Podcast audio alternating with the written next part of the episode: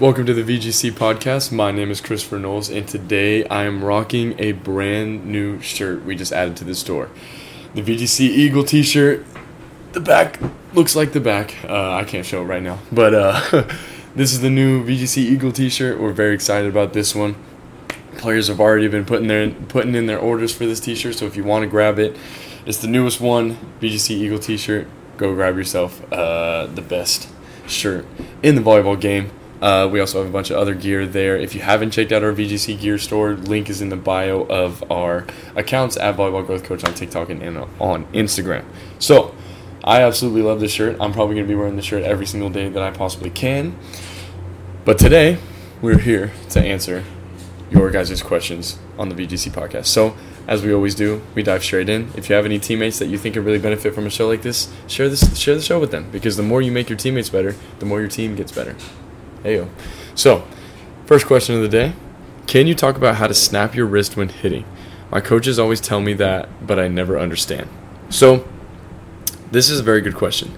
Um, because snapping your wrist isn't all about just snapping your wrist the just the muscle of using your wrist it's also about the contact you have on the ball so i'm gonna grab the ball real fast so snapping your wrist is a lot easier when you have the correct contact on the ball, right? So when we're float serving, we want to be hitting the ball right kind of on the back but a tiny bit on the bottom, right? Nothing crazy and hitting with a flat hand, right? That's what we want. But when we're hitting, we don't necessarily want to only just be hitting the back of the ball. We also want to be a little bit on the top, right? And as you see, when I go from the back of the ball to the top of the ball, my wrist is already bending with it right? So this is what we want to do because then when we're contacting, it's natural for our hand to roll on the top and let it go, and that's what gives it that top spin, right? So it's not as much as just hitting it and snapping your wrist, right? Because that's if you hit and snap your wrist, you're kind of like pushing the ball and you're going to give a little bit of backspin or else it'll float too. And so what we want is the right contact, right? So if you're hitting here and on the top and you're pulling that ball down, you're snapping on top of it just naturally based off the contact you have on the ball itself, right? So when coaches are telling you that means that you they're telling you that so you get a better contact on the ball, right? They want you to be getting on top of the ball, right? So instead of just hitting it and snapping your wrist, they want you to contact and snap your wrist all the way through and roll your hand over the top of the ball, right? If that's how we kind of want to think about it, right? So that's my biggest thing and i think is the most helpful thing is that it's the contact on the ball not just hitting and snapping for no reason. It's hitting on top of the ball and snapping on top of the ball as it rolls so you get the top spin and it comes it goes downward. Question number two. Is it possible for american high school graduates to play collegiate volleyball in another country? Yes it is 110% realistic and it can definitely happen um, the biggest thing with if you're trying to play collegiate volleyball in another country is sending film, right? Because, like, use an example of colleges here, right? When they're recruiting people from outside of the country, right? If if people outside of the U.S. can come play in the U.S. and play for our college teams, then it's possible for the other way around, right?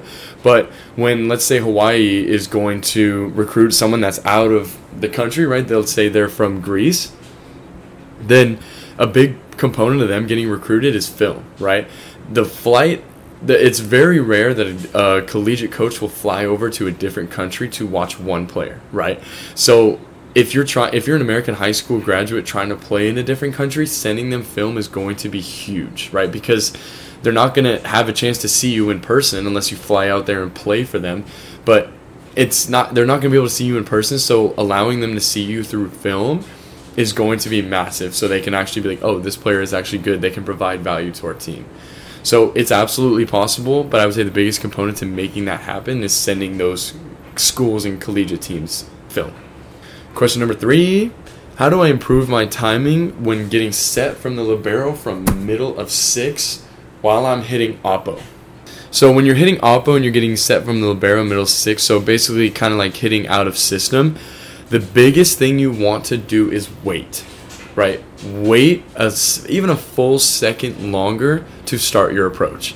Most young players' problems with hitting today is they make the exact same approach for dynamic sets. You know what I mean by that is like no set is going to the exact same ever, right? And so if you're making the exact same approach to an inconsistent set, not inconsistent in the way of bad, but inconsistent like it's not the exact same place every single time, then you're going to be an inconsistent hitter, right? So making sure that you're adjusting your approach based off where the ball is coming from. So if it's coming from the libero out of six, like zone six, you want to wait as long as you can. And since it's behind you, wait to start your approach until after they even set it, right? Because it's going to be an out of system set. They should be setting it super high for you. And so what you want to do is wait, see the set that they make, and you haven't even made a step yet. Don't even start your approach yet. See the st- set that they make. And then once you know where it's going and how much time you have, then you go and be explosive on your approach, right? So I think I can tell you 10 other things, but this is going to be the root cause of what's going to make it a lot easier for you.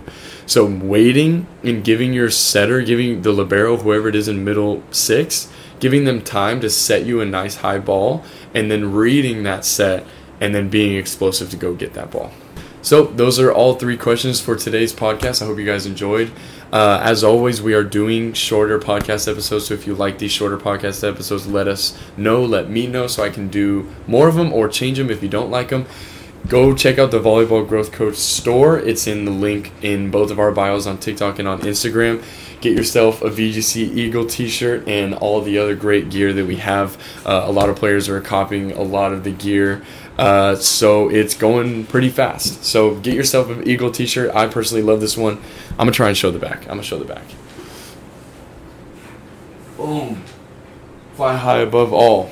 Uh, but yeah, a lot of our pieces are motivational pieces because our VGC players are the ones that are gritty, that are obsessed with the grind of becoming better, becoming the best players they can be. So that's kind of where the shirt inspiration has come from of being motivational, being inspirational to achieve that high level player that you want to be and be your best self. So that is the episode for today. Also, go get you a VGC volleyball. I promise it won't be lopsided like this. I just got a weird one. And always grow together.